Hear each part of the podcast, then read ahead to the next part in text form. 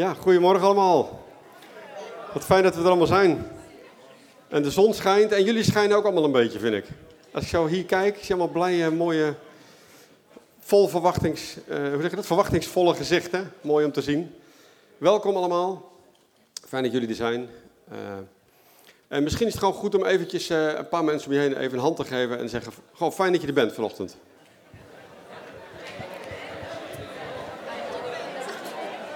jullie er zijn. Fijn dat je er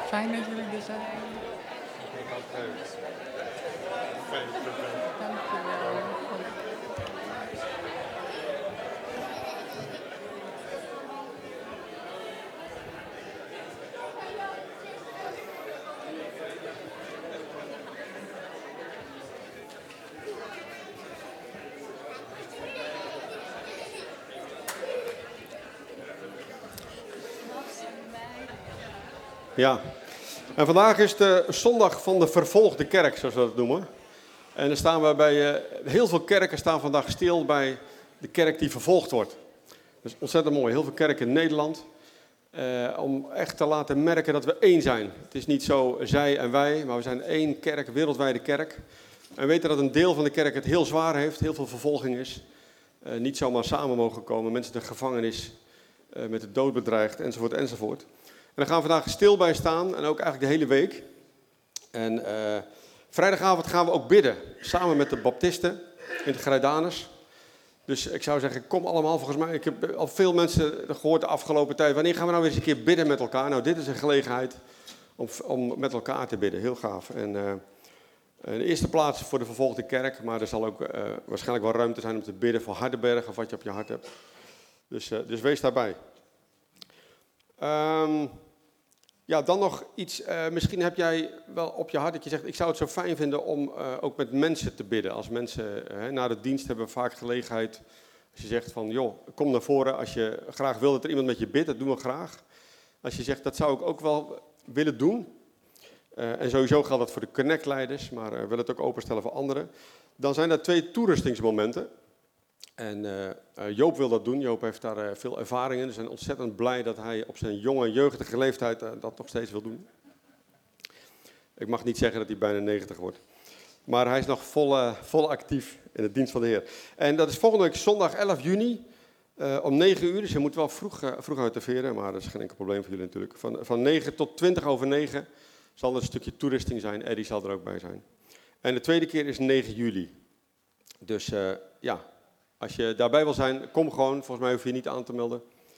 Wees daar gewoon bij. En uh, dat, is dan, ja, dat is voor de, in de bidstondruimte. En daarna gaan we gewoon door naar, naar de bidstond. Dus als je zegt van ik wil graag met mensen leren bidden. En het hoeft echt niet te betekenen dat je daar heel goed in bent of dat je daar heel ervaren in bent. Of misschien eh, zeg je wel ja, ik heb wel een beetje het verlangen, maar ik durf eigenlijk helemaal niet hard op te bidden. Nou, dat, geeft helemaal niet. Kom gewoon. Er zijn ook mensen nodig die meebidden. Dus ja. Dan uh, dan gaat Rudy iets zeggen over de techniek. Gaat dat lukken, Rudy? Kan ik dan gewoon doorpraten als jij daar weggaat? Oh, kijk. Nou, gelukkig is er een backup. Rudy, wat wil je ons vertellen? Ja, goedemorgen. Ja, zoals eigenlijk iedereen van jullie wel weet, hebben we natuurlijk een team om hier het geluidsmorgen klaar te zetten en ook weer op te ruimen. Dus de muziekapparatuur en het leggen van de kabels, het aansluiten van de, van de mixer en ook tijdens de dienst het mixen van het geluid met de iPad. Dat doen we met vier hele enthousiaste mensen, dus een supermooi team. Eigenlijk zouden we nog wel een paar mensen erbij kunnen gebruiken die ons een beetje kunnen ondersteunen daarin. Je hoeft niet meteen alles te weten van muziek of geluid, maar gewoon het leggen van wat kabels, morgens ondersteunen of een keer in de vallen in de planning als het een keer niet lukt. Dat zou fantastisch zijn. Denk je nou van, goh, weet ik nou niet, is dat nou wel wat voor mij? Nou, je kunt rustig een keer meedraaien of voor de dienst of na de dienst om eens mee te kijken van wat doen we nou? En hoe werkt het nou met de apparatuur? En wie weet, uh, word je enthousiast? Dus dan ben je van harte welkom in tien om erbij te komen. Mocht je vragen hebben of wat meer willen weten, spreek mij gerust aan. En dan uh, kunnen we het er eens over hebben. Het. Geweldig. Dus zeker ook jongeren. En wat is er nou mooier dat je gewoon op je iPad zit erachter en als Gert-Jan het preken is en je bent er niet mee eens dat je hem gewoon weg kunt draaien. Dat lijkt me echt geweldig. Dat zou ik wel eens een keer mee willen maken, ja. Goed. Uh, nou, er zijn veel mededelingen, staan ook allemaal in de wegwijzer nieuws, dus uh, daar kun je het nalezen. Maar uh, wat we nog even expliciet willen zeggen is zaterdag gaan we evangeliseren. Dat is ook eh, mooi. Als je nou zegt van ik ben niet zo evangelist. Eh, we hebben Alpha als, als mogelijkheid. En het is echt een geweldig mooie manier om mensen uit te nodigen. Dus daar wil ik jullie echt allemaal toe aanroepen. Lisette kwam voor de dienst nog even bij me en ze zegt, ik, ik ervaar echt dat het een, een open deur is.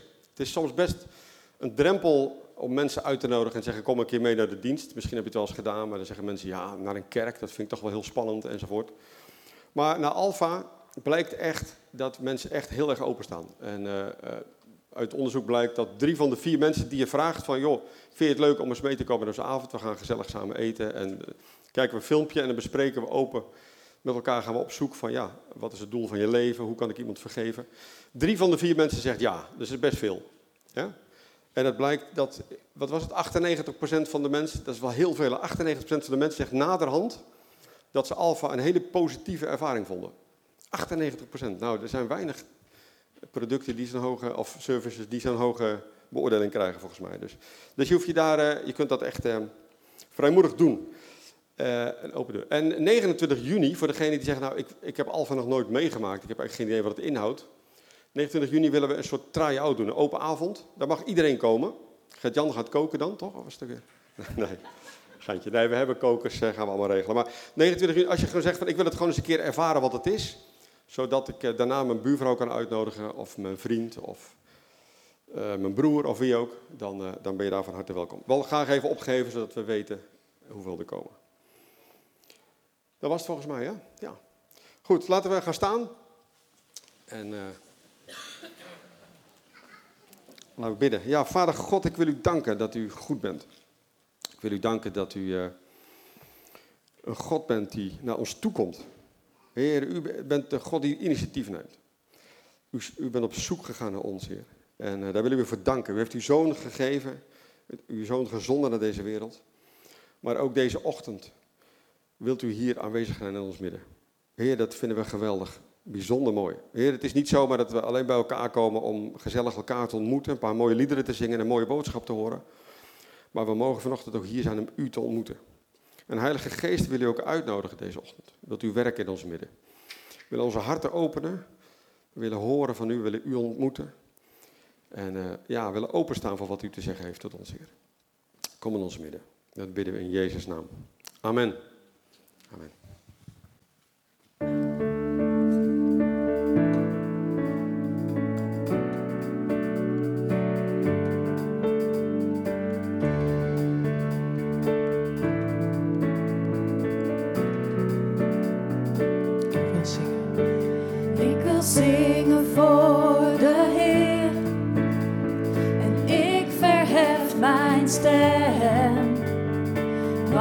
Want mijn schreeuw. Ik wil zingen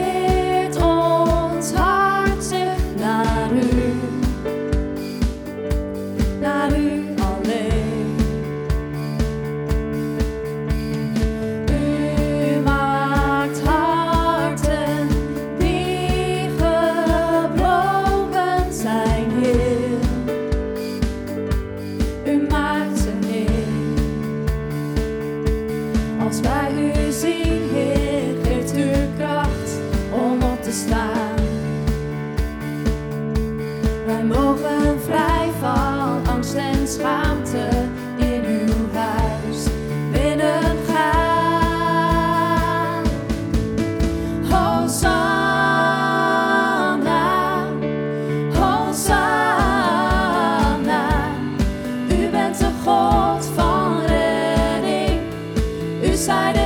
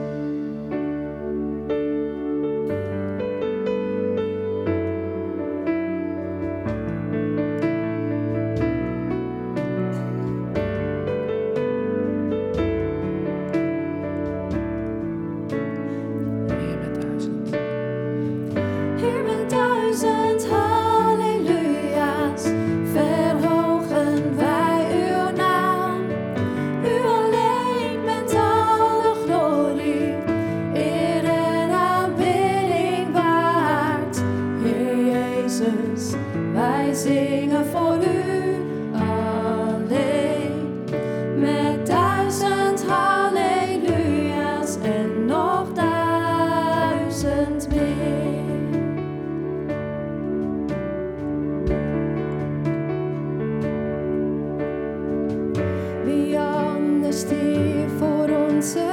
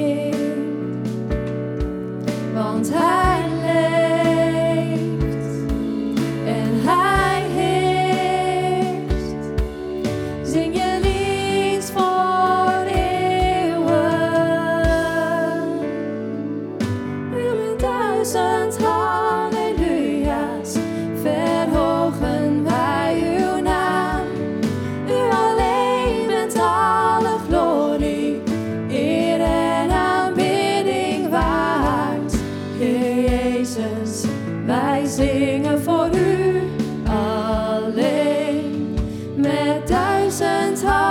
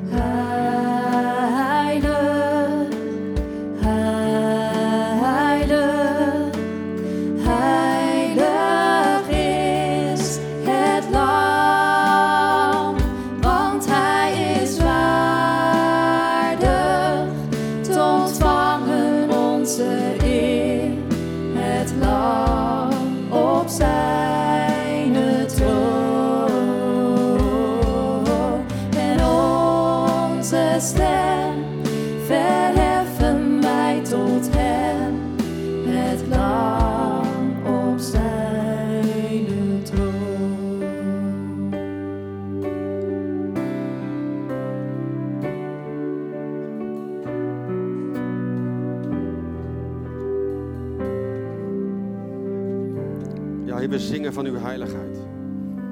U bent heilig, heilig, heilig. Het lam op de troon. Heer, we zingen van uw grootheid, Heer. Heel de schepping zingt heilig. Alle engelen zingen heilig. We hebben gezongen dat u de naam heeft boven alle namen. Boven alle posities, boven alle tronen, boven alle machten, boven alle grootheden. Boven alle dingen staat u. U bent zo groot, u bent zo hoog verheven, u bent zo heilig, u bent zo schitterend. Zo geweldig goed en mooi, Heer. Zo barmhartig en rechtvaardig. Zo onmetelijk wijs en almachtig. En toch mogen we tot uw troon naderen zonder angst en zonder beven en zonder schaamte. En dat kan maar op één manier. Dat kan maar alleen door het offer wat u gebracht heeft, Jezus. En omdat u alles gegeven heeft, Heer, willen we u groot maken, willen we u aanbidden. En als wij u groot maken en aanbidden, Heer, dan doen de engelen mee. Vader, ik zie als het ware de hemel geopend met al die tienduizenden, maal tienduizenden engelen. Maar ook hier, als wij als gemeente samengekomen zijn, dan zijn er engelen rondom ons heen, zegt uw woord. Ik moet denken aan, aan, aan, Jacobus die, of eh, aan Jacob die de hemel geopend ziet.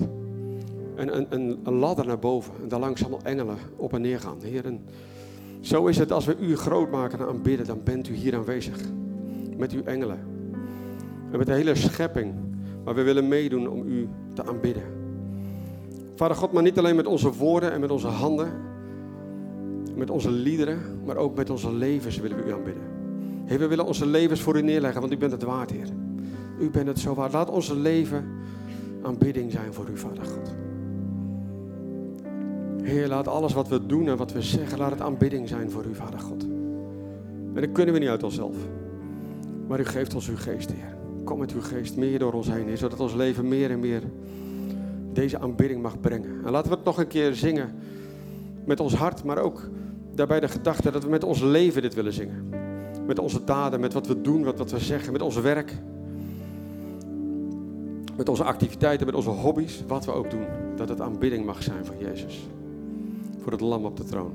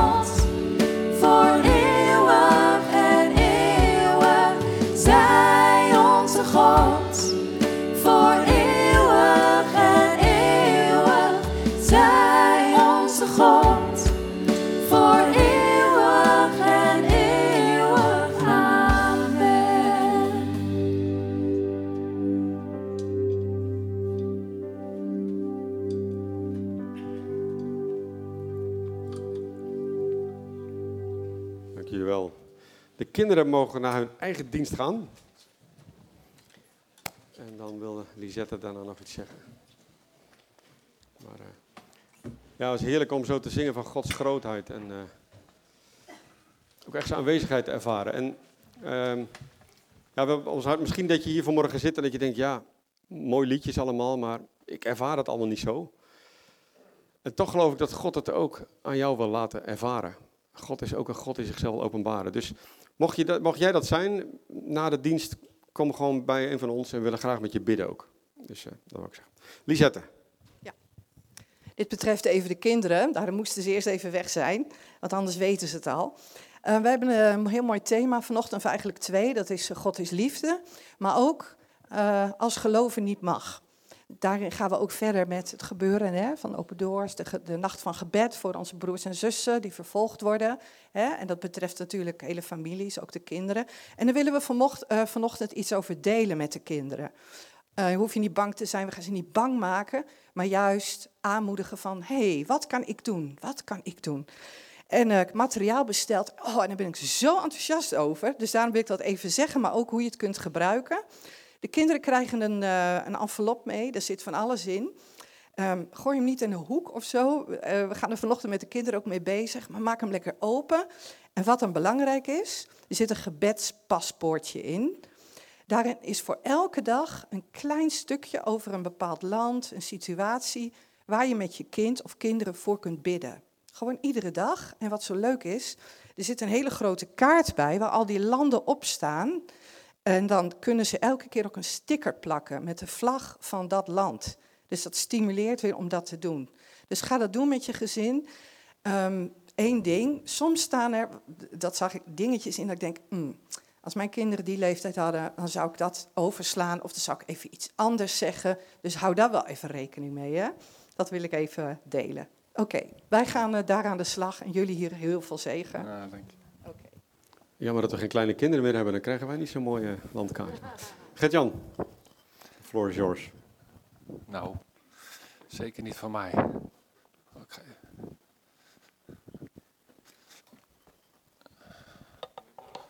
Ja, ik zal wel daar gaan staan. Kom maar. Komt goed, komt goed. Ja.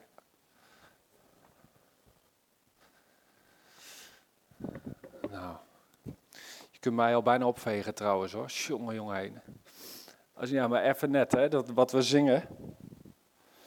Gewoon dat beeld, alsof we even in de hemel waren, toch? Duizend generaties falling down in worship. Gewoon dat idee. Ik denk dat beeld is zo goed om vast te houden. Weet je, er komt. Het lied dat u verdient. Daar is de tijd niet genoeg voor, zongen we. Maar gelukkig heb ik daarvoor de eeuwigheid. Die woorden net. Zo denken. Ik ben ook lid van, eh, geabonneerd op Events for Christ. Misschien ken je dat wel. Alle bands die naar Nederland komen of hier optreden, daar doen ze ehm, vaak even bericht van. Hillsong komt naar Nederland, koop nu je kaartjes. En dan kun je dan naartoe. En dan zitten de stadions vol. Om die mensen dan te zien en samen te zingen. En vorige week, ik weet niet of je opwekking hebt gezien, die zing in. Wat een mensen. Zo fantastisch mooi. Maar daar kan niks tegenop. Als wij hier al zo staan te zingen, het is al zo mooi. En er komen straks duizenden generaties die om de Heer verzameld zijn. Hem zien, alleen maar bezingen. Hoe fantastisch zal dat zijn? Weet je, we hebben zo'n grote God. Hij is zo heilig. En tegelijkertijd is hij hier vanochtend in ons midden. Dus als ik. Ja, ja.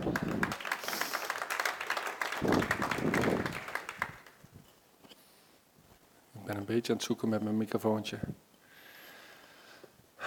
Laten we nog even bidden. Grote God. Heilige God. Dierbare Jezus. Onze verlosser, onze redder. Wat zijn we dankbaar u te kennen. Heer, wat doet u grote beloftes ook. Heer, dat wij eens bij u mogen zijn. Er komt de melding een keer Events for Christ, het grootste event ooit gehouden. En je hoeft er geen ticket voor te kopen, want er is voor betaald. Heer, hier zijn we rondom u, we willen u zien. Ik dank u zo voor uw woord. Maak ons afhankelijk van u. In Jezus' naam. Amen. Ja, dan moet je het nog over de vervolgde kerk gaan hebben, jongens. Het is vandaag de zondag voor de vervolgde kerk. Ronald zei het een beetje wereldwijd, een actie van Open Doors. En ehm, ze hebben ook een preekschets gemaakt en die hou ik ook een beetje aan. Dus eigenlijk een beetje een thema in de schoot geworpen gekregen. En dat doen ze elke eerste zondag na Pinksteren, elk jaar. De uitstorting van de Heilige Geest, Pinksteren. Maar toen de gemeente startte en begon, begon ook gelijk de vervolging. En daarom besteedt Open Doors elk jaar aandacht op de eerste zondag na Pinksteren aan de vervolgde kerk. En jullie kennen misschien dit soort kaartjes wel. Elk jaar wordt er weer een ranglijst opgemaakt. En ik heb me deze week er eens in verdiept weer. Ik ben er ook mee opgegroeid. Ik heb vroeger met onze gemeentes baden we echt hele nachten. Dat zullen we komende vrijdag misschien gaan doen, maar dat is tot nu toe niet zo gepland. Maar dan kom je weer zo onder de indruk van hoe sterk onze broers en zussen wereldwijd zijn, maar ook hoe ze vervolgd worden. En daarom deze zondag hier besteden we de aandacht aan. En Ruben doet het ook in de Baptistengemeente. En komende vrijdag zullen we ook met z'n allen gaan bidden. En daar roep ik je echt toe op. En ik hoop ook na vandaag dat je niet anders kan dan gewoon te komen. Dan gaan we met elkaar bidden. In eenheid staan voor onze broers en zussen. En um, als één lid leidt, die tekst is zo makkelijk, leiden alle leden mee. En dat willen we deze week ook heel bewust gaan doen. Want hoe makkelijk lopen we er ook aan voorbij, wat er wereldwijd gebeurt. En volgende week zal er een collecte zijn, want dat is ook zo'n mooi initiatief. Er is een ondernemer uit Hardenberg, die heeft alle kerken gemaild en gezegd... als jullie gaan eh, collecteren voor Open Doors, dan verdubbel ik de, uh, de, de inkomsten. Dus volgende week, dat is de afsluiting eigenlijk, zullen we gaan collecteren. We zullen ook proberen misschien met een QR-code te gaan werken, maar neem al je contanten die je hebt mee... En dan gaan we collecteren en de opbrengsten zullen verdubbeld worden. Maar wat is dan christenvervolging? Daar ben ik ook weer eens even ingedoken. Want wereldwijd 360 miljoen christenen worden vervolgd. 360 miljoen. Gigantisch getal. En Open Doors omschrijft christenvervolging als volgt. Het bewust vijandig behandelen van christenen in woord en daad vanwege hun geloofsovertuiging. En het enige doel van, van christenvervolging is om het geloof te stoppen. Geloof, geloof volledig uit te bannen. En wereldwijd, hè, zoals we hier ook zien, is echt een hele streek ook waar heel veel christenen echt vervolgd worden. Is te onrecht, maar er is net zo goed vervolging hier, bij, jou en mij. Hier in Nederland in de kerk. Er is er eentje, Satan, die zo bezig is om de kerk aan te vallen. En het moeilijk te maken om te blijven staan waar je voor staat. Misschien ken je het, de LHBTQ-kwestie is zo'n ding. Worden erop getoetst. En er zijn zoveel andere dingen misschien die we kunnen bedenken die jou en mij tegenhouden om echt voor Jezus uit te komen. Al dan niet zelf opgeworpen grenzen of muren. En er zijn eigenlijk twee vormen van vervolging, zegt Open Doors ook. Je hebt het verstikken. Dat is de druk op, overheid, of eh, druk op christenen vanuit de overheid, of vanuit familie of omgeving. En je hebt verbrijzelen. En dat zijn echt de geweldsincidenten die heel veel in deze gebieden voorkomen, waar echt geweld wordt gebruikt. En hoewel verstikken minder opvalt voor de buitenwereld, is deze vorm van vervolging voor christenen vaak veel indringender dan verbrijzelen. En beide vormen zijn natuurlijk verschrikkelijk, maar de eerste die is ook wat moeilijker te meten. En dit, dit is goed te meten, want dit gaat dus ook vooral over het verbrijzelen. En ik hoorde deze week ook weer een verhaal. Er zijn zoveel verhalen natuurlijk, maar van Ayuba, een jongeman, nog jonger dan ik, in Noord-Nigeria, die daar in een dorp woont waar Boko Haram en de Fulani herders zo ineens binnenkomen vallen. Van het ene op het andere moment.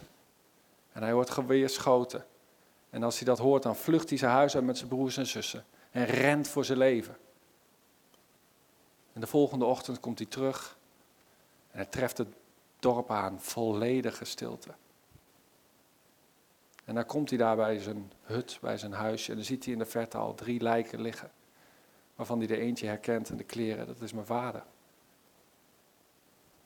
En hij valt erbij op zijn knieën in tranen, biddend, schreeuwend. En dan loopt hij naar binnen en dan treft hij daar zijn oma, bitter huilend. Grote tranen. En die zegt, ze hebben hem een pistool op het hoofd gehouden en gevraagd, ben je moslim of ben je christen? En hij zegt, ik ben christen. En er was één knal. En daar ligt hij. En die Ayuba die was zo kwaad. Zo kwaad.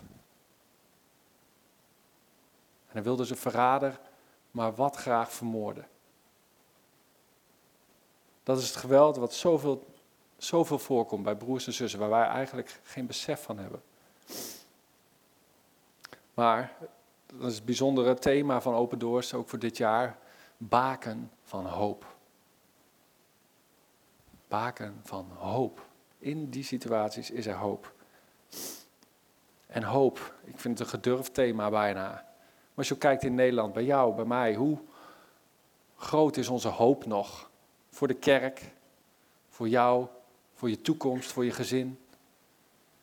Als jij schaal van 0 tot 10 hoop, hoe hoopvol ben jij? Wat zou jij voor cijfer geven op dit moment? En dan stel je voor dat je mee zou gaan naar een van deze landen. Op bemoedigingsreis naar, naar Indonesië of naar Nigeria of Tjaad of noem het maar op. Zou jij dan wat te zeggen hebben? Zou jij daar iets hoopvols te brengen hebben? Of zou je met je mond vol tanden staan? Zodra je niet vrij bent om uit te komen voor je geloof in Jezus Christus, kan dit beschouwd worden als christenvervolging. Is dit erg? Ja. Is het te voorkomen? Nee. De Bijbel is eigenlijk, als je erin duikt, staat zoveel in over vervolging. En ehm, als wij Jezus volgen, dan zegt de Bijbel ehm, op heel veel plekken dat we vervolgd zullen worden. 2 Timotheus 3 vers 12, ik heb een paar voorbeelden. En ook allen die godvruchtig willen leven in Christus Jezus, zullen vervolgd worden. Johannes 15 vers 20 zegt, een slaaf is niet meer dan zijn heer. Als ze mij vervolgd hebben, zullen ze ook u vervolgen. 1 Petrus 4. Als u gehoond wordt omdat u de naam van Christus draagt, prijs u dan gelukkig. Want dat betekent dat de geest van God in al zijn luister op u rust. Word jij vervolgd op dit moment? En zo niet, wat, wat betekenen deze teksten dan voor jou? Maar dan gaat het nog verder, want het is niet alleen een feit dat we vervolgd zullen worden, maar de Bijbel spreekt over dat vervolging juist ook genade is. En daar moest ik echt weer even bij stilstaan. Hoe gaat dat samen?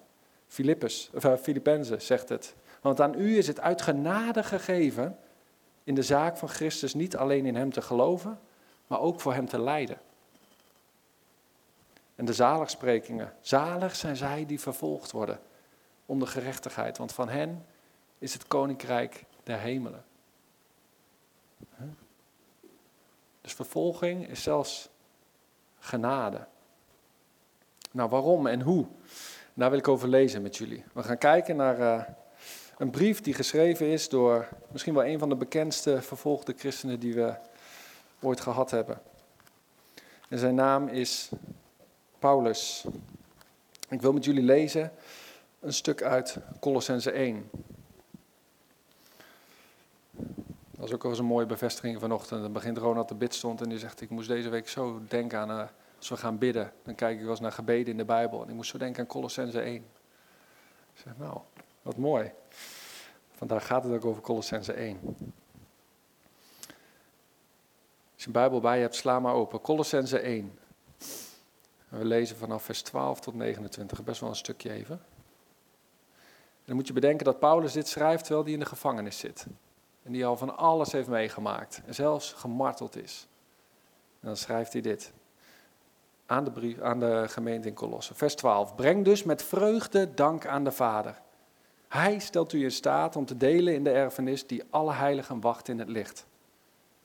Hij heeft ons gered uit de macht van de duisternis en ons overgebracht naar het rijk van zijn geliefde zoon, die ons de verlossing heeft gebracht, de vergeving van zonde. Beeld van God, de onzichtbare, is hij.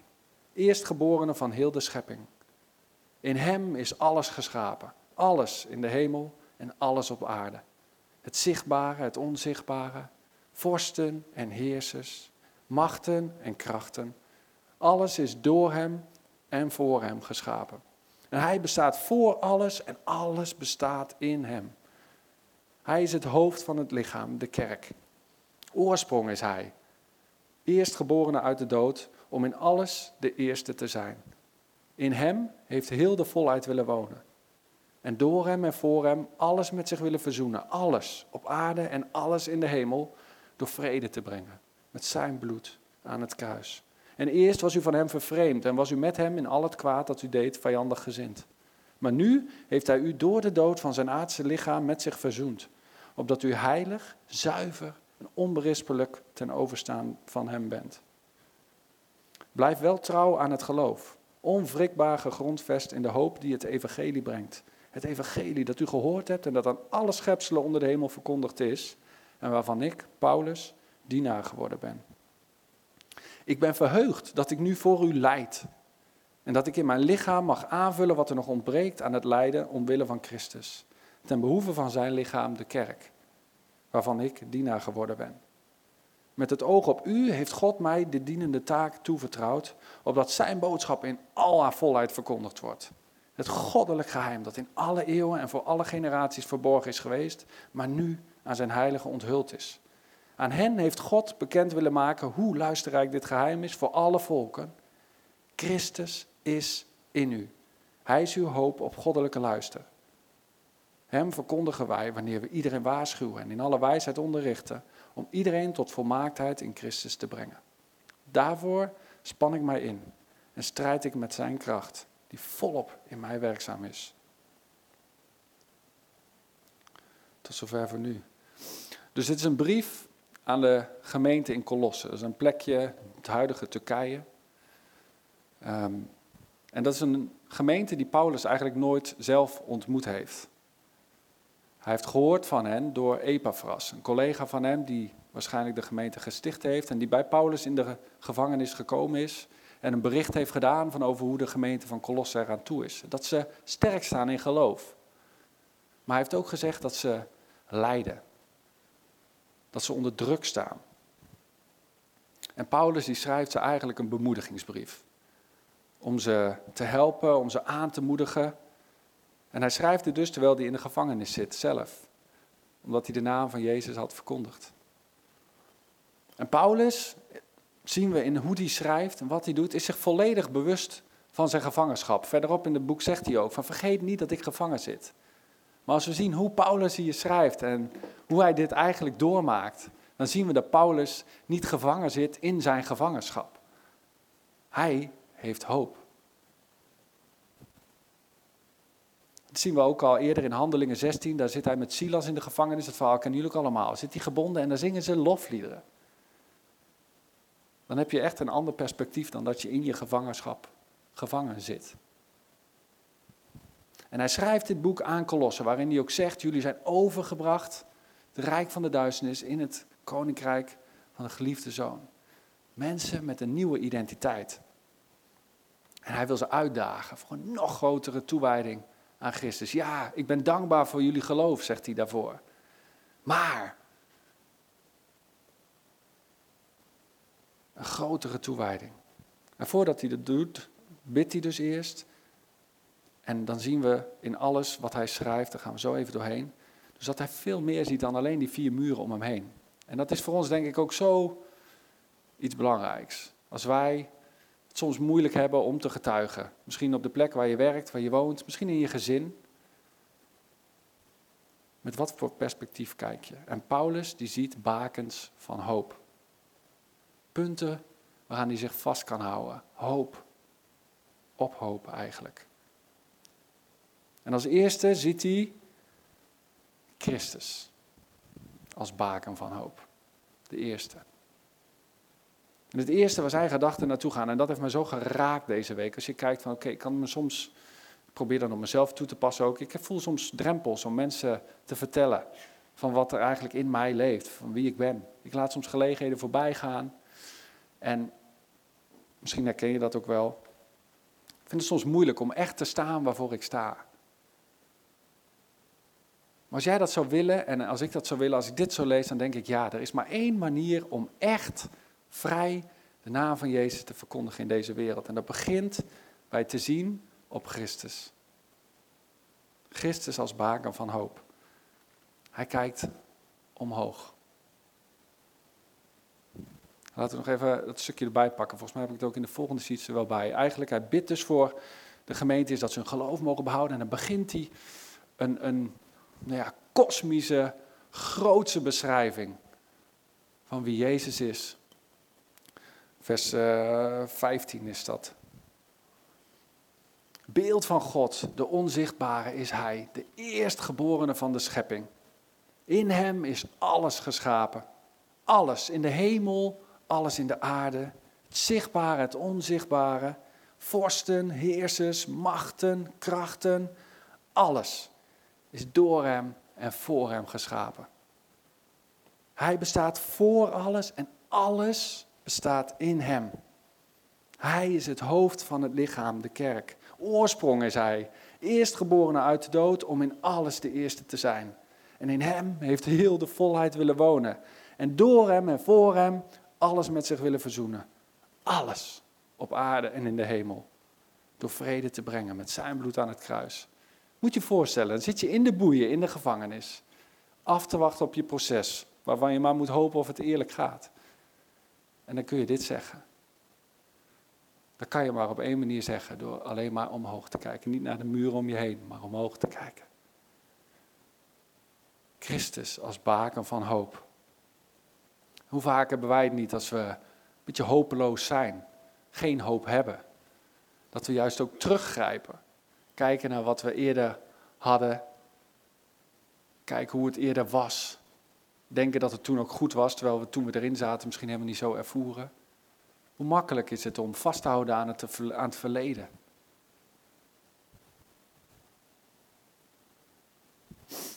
Om verbitterd misschien wel achterom te kijken naar wat eerst zo goed was. Paulus zegt nee. Voel je je gevangen? Voel je je vervolgd? Vind je het moeilijk? Kijk omhoog. Die majestueuze, grote God. En Paulus die beschrijft niet eens wat Jezus alleen doet, maar vooral wie die is. Hij ziet wie Jezus ten diepste is voor hem. Het volle licht van Jezus in zijn grootheid. Door de hele brief heen zie je dat terugkomen.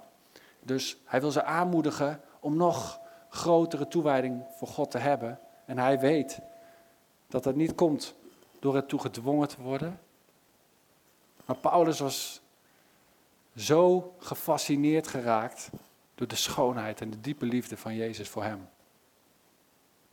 Misschien wel de grootste vervolger eerst dat hij was. En op zijn weg zo radicaal stilgezet. Maar zo'n fantastisch beeld gekregen van die grote God. Dat hij niet anders kon dan zich bekeren. En zei, het maakt mij niks uit wat anderen zeggen. Het maakt mij niks uit wat anderen denken, al zet je me gevangen. Ik beleid zijn naam.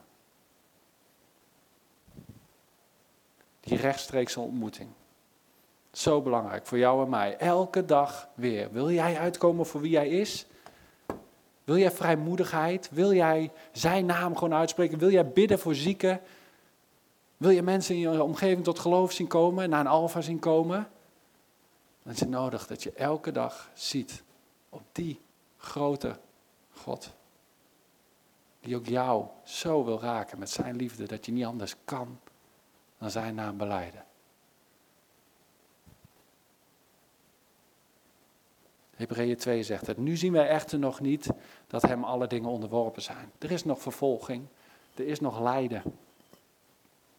Maar wij zien Jezus. Met heerlijkheid en eer gekroond. Weet je, en dat is ook wat we net aan zongen. Dus denk zo in die, dat hemelse beeld. Zodat voor ogen houden. Dan wordt ons aardse perspectief zo anders. Dus als jij hier zit zonder hoop, misschien wel van je vrijheid beroofd. Misschien word je wel met de nek aangekeken in je eigen gezin, in je eigen huwelijk. Van waarom geloof je toch? Wat doe je toch? Dat is niet die verbrijzeling, maar misschien wel die verstikking, die druk die op je uitgeoefend wordt. Om maar niet voor hem uit te komen in je klas, op je werk. Dan is het nodig. Maar dat wil hij ook zo geven. Dat je ontmoeting hebt met hem die je leven kan veranderen. En die dat elke dag opnieuw wil blijven doen. Maar wij zien Jezus met eer en heerlijkheid gekroond. Is dat niet fantastisch? En een baken van hoop. Jij, baken van hoop brengt licht in het duister. Een baken en een vuurtoren bijvoorbeeld in het donker. Brengt licht in het duister. Een verschil van dag en nacht. Alleen door wie Jezus is. Overgebracht van het rijk van de duisternis in het rijk van zijn geliefde zoon. Een christen kijkt anders. In die tijd dat Colossense leefden, waren ze onder druk van de keizer. Die met onderdrukking het volk opriep om hem te aanbidden. Hem alles te geven, hun leven te geven.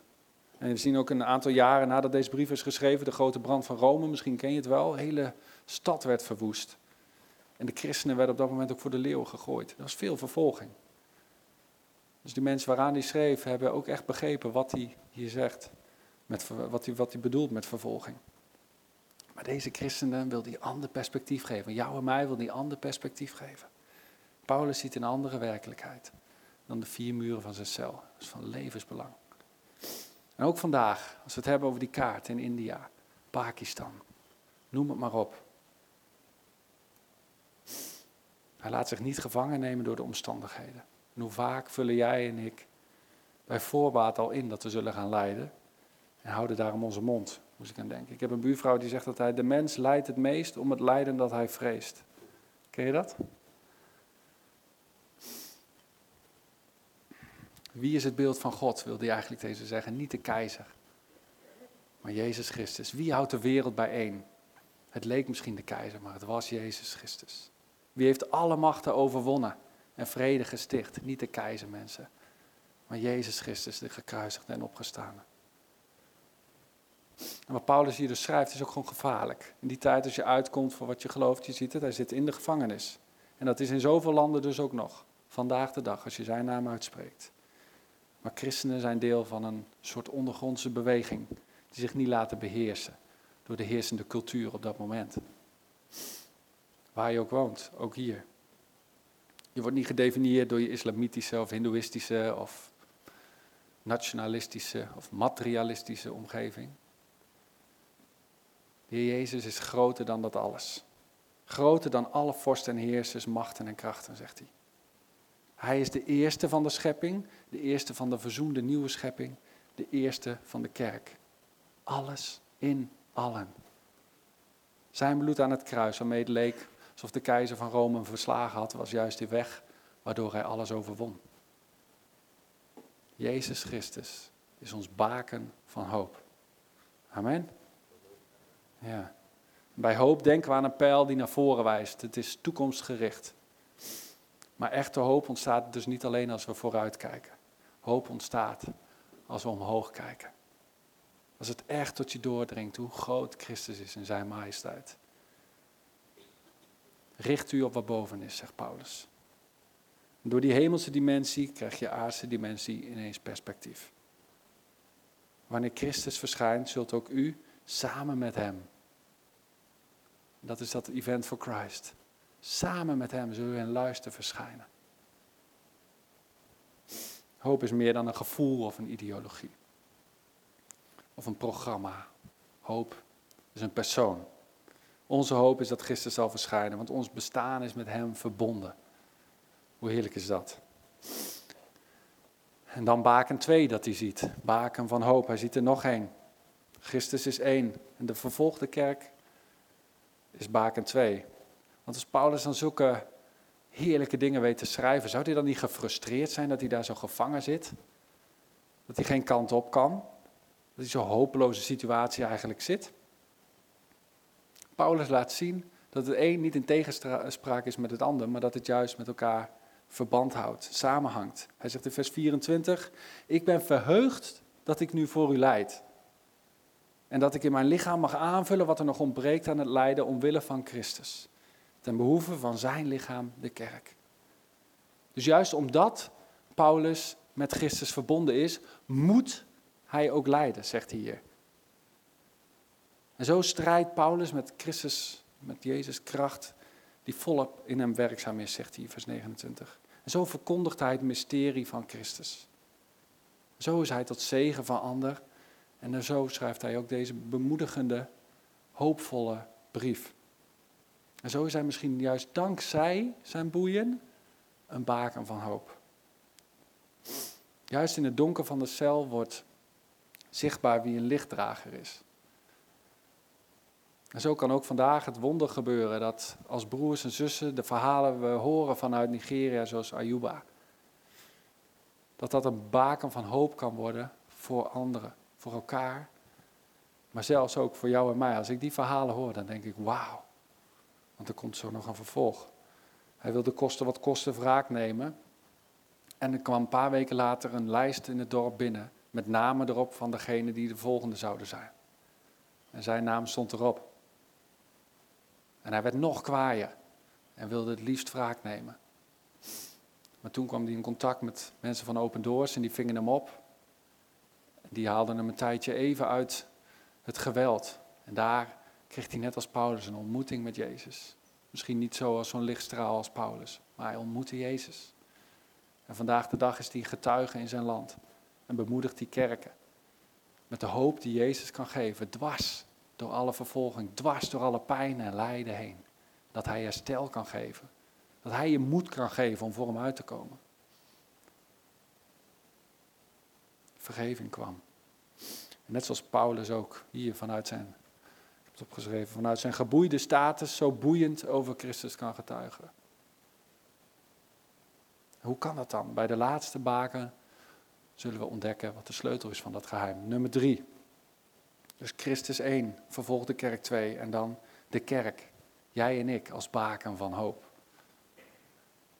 Paulus kijkt omhoog en richt zijn schijnwerper op die verheerlijkte Jezus. Maar tegelijkertijd doet hij dat ook op de gemeente, op jou en mij. En dat is de hoofdtekst. Vers 27. Waarin hij zegt, Christus is in u. Hij is uw hoop op goddelijke luister. Christus is in u. Christus is in u. Christus is in u. Christus is in u. En Christus is in u.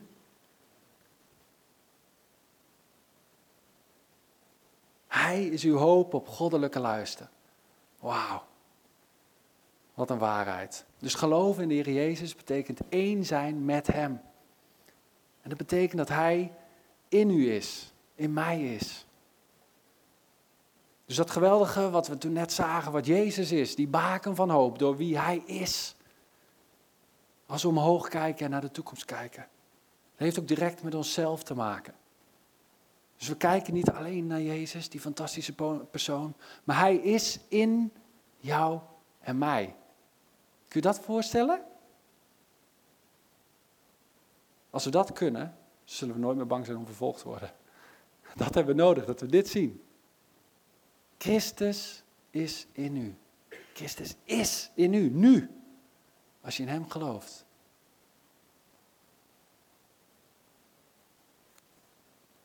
Want in Hem is heel de goddelijke volheid lichamelijk aanwezig. En uw eenheid met Hem, en in uw eenheid met Hem, het hoofd van alle machten en krachten, bent u van die volheid vervuld. Wauw. Die hemelse dimensie, die de hele werkelijkheid vervult van hoop, is in jou, is in mij. Dus als Jezus het baken van hoop is voor deze wereld, dan kan het toch niet anders dat wij als kerk dat ook zijn. Als Hij in ons is, Hij is in ons en wij zijn zijn lichaam. Hij zet jou en mij in om in deze wereld zijn lichtdragers te zijn. Bakens van hoop. Niet omdat jij zo goed bent of dat ik zoveel kan, maar omdat Hij in jou en mij is. We zijn zo onafscheidelijk met Hem verbonden dat we met Hem gestorven, begraven en opgewekt zijn en dus ook delen in Zijn lijden. En daarom ook de hoop hebben om met Hem in luister te verschijnen. En hoop is in de wereld ver te zoeken op het moment. Dus er zijn bakens van hoop nodig. Hier in onze westerse wereld al. Maar laat staan ook bij onze broers en zussen die net op die kaart, die landen allemaal staan. En hoop vind je niet door achterom te kijken wat eerst zo was. Of naar je omstandigheden nu te kijken. Hoop vind je door omhoog te kijken. Als het gaat om die schaal van 1 op 10 is Jezus een grote 10. Vooruit kijken en om ons heen kijken.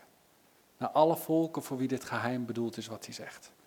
Of het nu moslims, hindoes, slachtoffers van vervolging of vervolgers zelf zijn. Iedereen mag erin delen.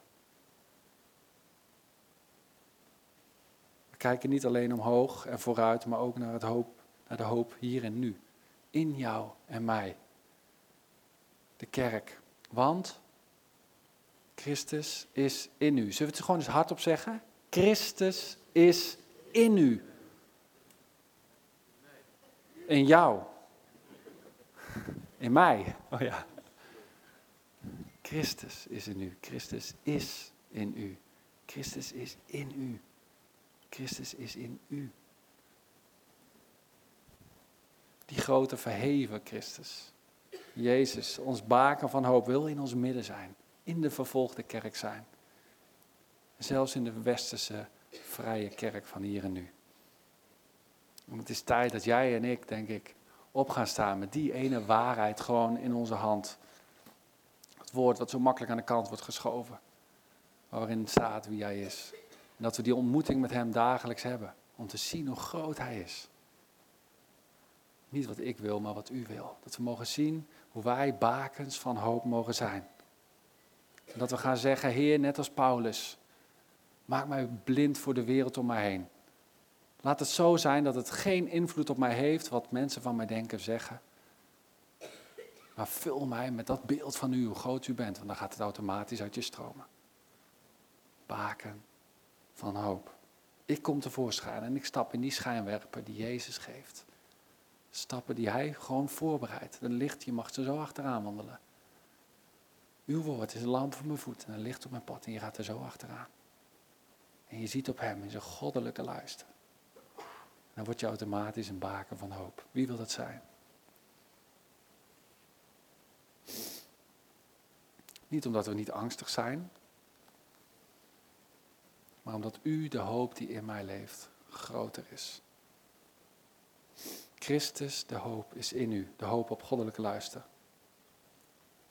Als dat zo is, zullen we ons dan inspannen, ook met elkaar, om dat baken van hoop te zijn. En ook vrijdag op te staan en van hieruit te bidden.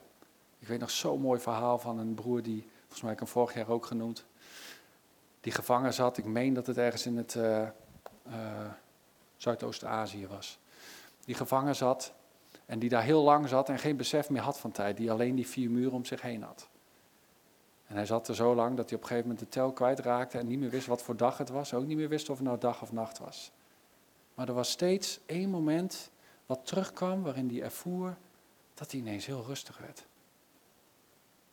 En dat hij even zijn zorgen bijna verloor, uh, uh, uit het oog verloor en gewoon even kon zijn.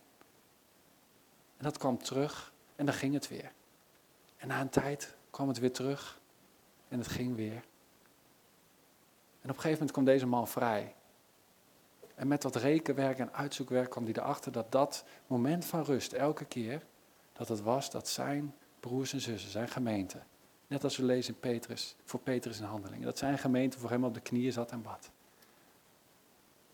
Dat is hoe God werkt. En die ene persoon ziet, die gevangen zit, die ene persoon, die misschien jij ook wel bent, die zo nodig heeft om die hoop te ervaren. Christus is in u. Halleluja. Zullen we gaan staan? En dan wil ik afsluiten met gebed. De band mag alvast naar voren komen.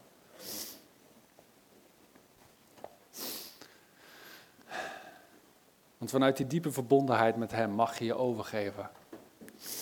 Aan de hoop die Hij ook in jou wil geven. Om Hem te volgen, ongeacht wat je het kost. En Jezus ziet hoe je daar misschien wel ook naar verlangt. Misschien wel heel erg naar streeft. En dan zegt Hij vandaag tegen jou, wil je op mij zien? Kijk naar mij. Ik wil die hoop in jou geven. Ik wil jou een toekomst geven. Ik wil je helpen, leren om vooruit te kijken. En als jij dat mag gaan zien, dat je dat mag doorgeven en een baken van hoop mag zijn. God vraagt van jou en mij om hem radicaal te volgen. Allereerst, die almachtige, fantastische, ontzagwekkende God presenteert zich aan jouzelf. God die alles in allen is. Die alles geschapen heeft en in wie alles samenkomt. Hij wil voor jou vandaag, zoals je hier bent, met alles wat je meeneemt, een baken van hoop zijn. En hij is op zoek naar het type volgelingen die hem als baken van hoop in hun leven plaatsen. En die daardoor niets terughouden als het gaat om getuigen over hem. Wie hij is. En hem liefhebben zoals hij lief heeft. Die weten dat lijden en vervolging onderdeel zijn van het met hem verbonden zijn. Wil jij zo'n volgeling zijn, dan vraag ik om gewoon je handen te openen. Je hoeft niet naar voren te komen. Laten we gewoon de plek waar we zijn, onze handen openen.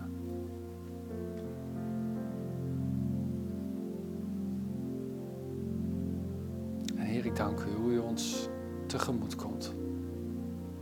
Groot, onzagwekkende, luisterrijke Heer. Hoog verheven, boven alle machten, krachten, overheden, heersers. Wat op de aarde is of wat in de hemel is. Beeld van de onzichtbare. Degene die ons vergeving heeft geschonken. Verzoening door uw bloed aan het kruis. Heilig, waardig bent u.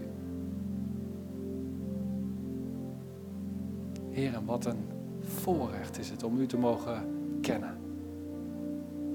Heer, wat is het ook een voorrecht om u te mogen kennen in een land als dit. Hier opgegroeid te zijn en eigenlijk in vrijheid onze weg met u te gaan. En tegelijkertijd. Heer, u ziet hoe we soms worstelen om echt voor u te gaan. Zo hard voor knokken om in die vrijheid te komen. Om maar gewoon uw naam uit te durven spreken op verjaardagen in onze familie. Of in ons gezin eens een bemoedigend appje te sturen. Wat we toch maar niet doen voor bang voor reacties van anderen. Heer, dan hebben het zo nodig om op u te zien. En die ontmoeting met u te hebben. Heer, en ik bid u voor degene die nog nooit een ontmoeting met u heeft gehad. Dat u op dit moment uzelf laat zien. U de hoop die in ons is. Als wij zeggen, Heer, ik zie u ook zo. En ik wil mijn leven aan u geven. Heer, dan zegt u, dan kom ik in je hart. Als wij in uw naam geloven, met onze mond beleiden. Heer, en als, jij, en als jij hier in de zaal zit en zo iemand bent, dan vraag ik je om straks na de dienst wel even naar voren te komen. Dan wil ik met je bidden. Vader, maar degenen die u kennen, die hier staan en weten hoe het is om u te volgen, Heer, maar ook te ervaren dat het soms zo moeilijk is om uw naam uit te spreken. Heer, dan bid ik dat onze muren die om ons heen staan, misschien wel van trots, van eer, van onze reputatie, Heer, die zo blijkbaar belangrijk is, al zeggen we van niet. Om die muren naar beneden te halen. ons te helpen dwars door het plafond naar boven te kijken naar u. Heer, breek de banden van angst in Jezus' naam. Zodat we vrij over u zullen spreken waar we gaan komen deze week. En niet terughouden, Heer, want u hebt ook niets terughouden om ons die vrijheid te geven. Hoe kunnen we dan anders dan die bakens van hoop zijn? Heer, u ziet ons verlangen. Heer, u ziet onze broers en zussen wereldwijd die nu gevangen zitten en in het geheim samenkomen. Ook daar. Kom.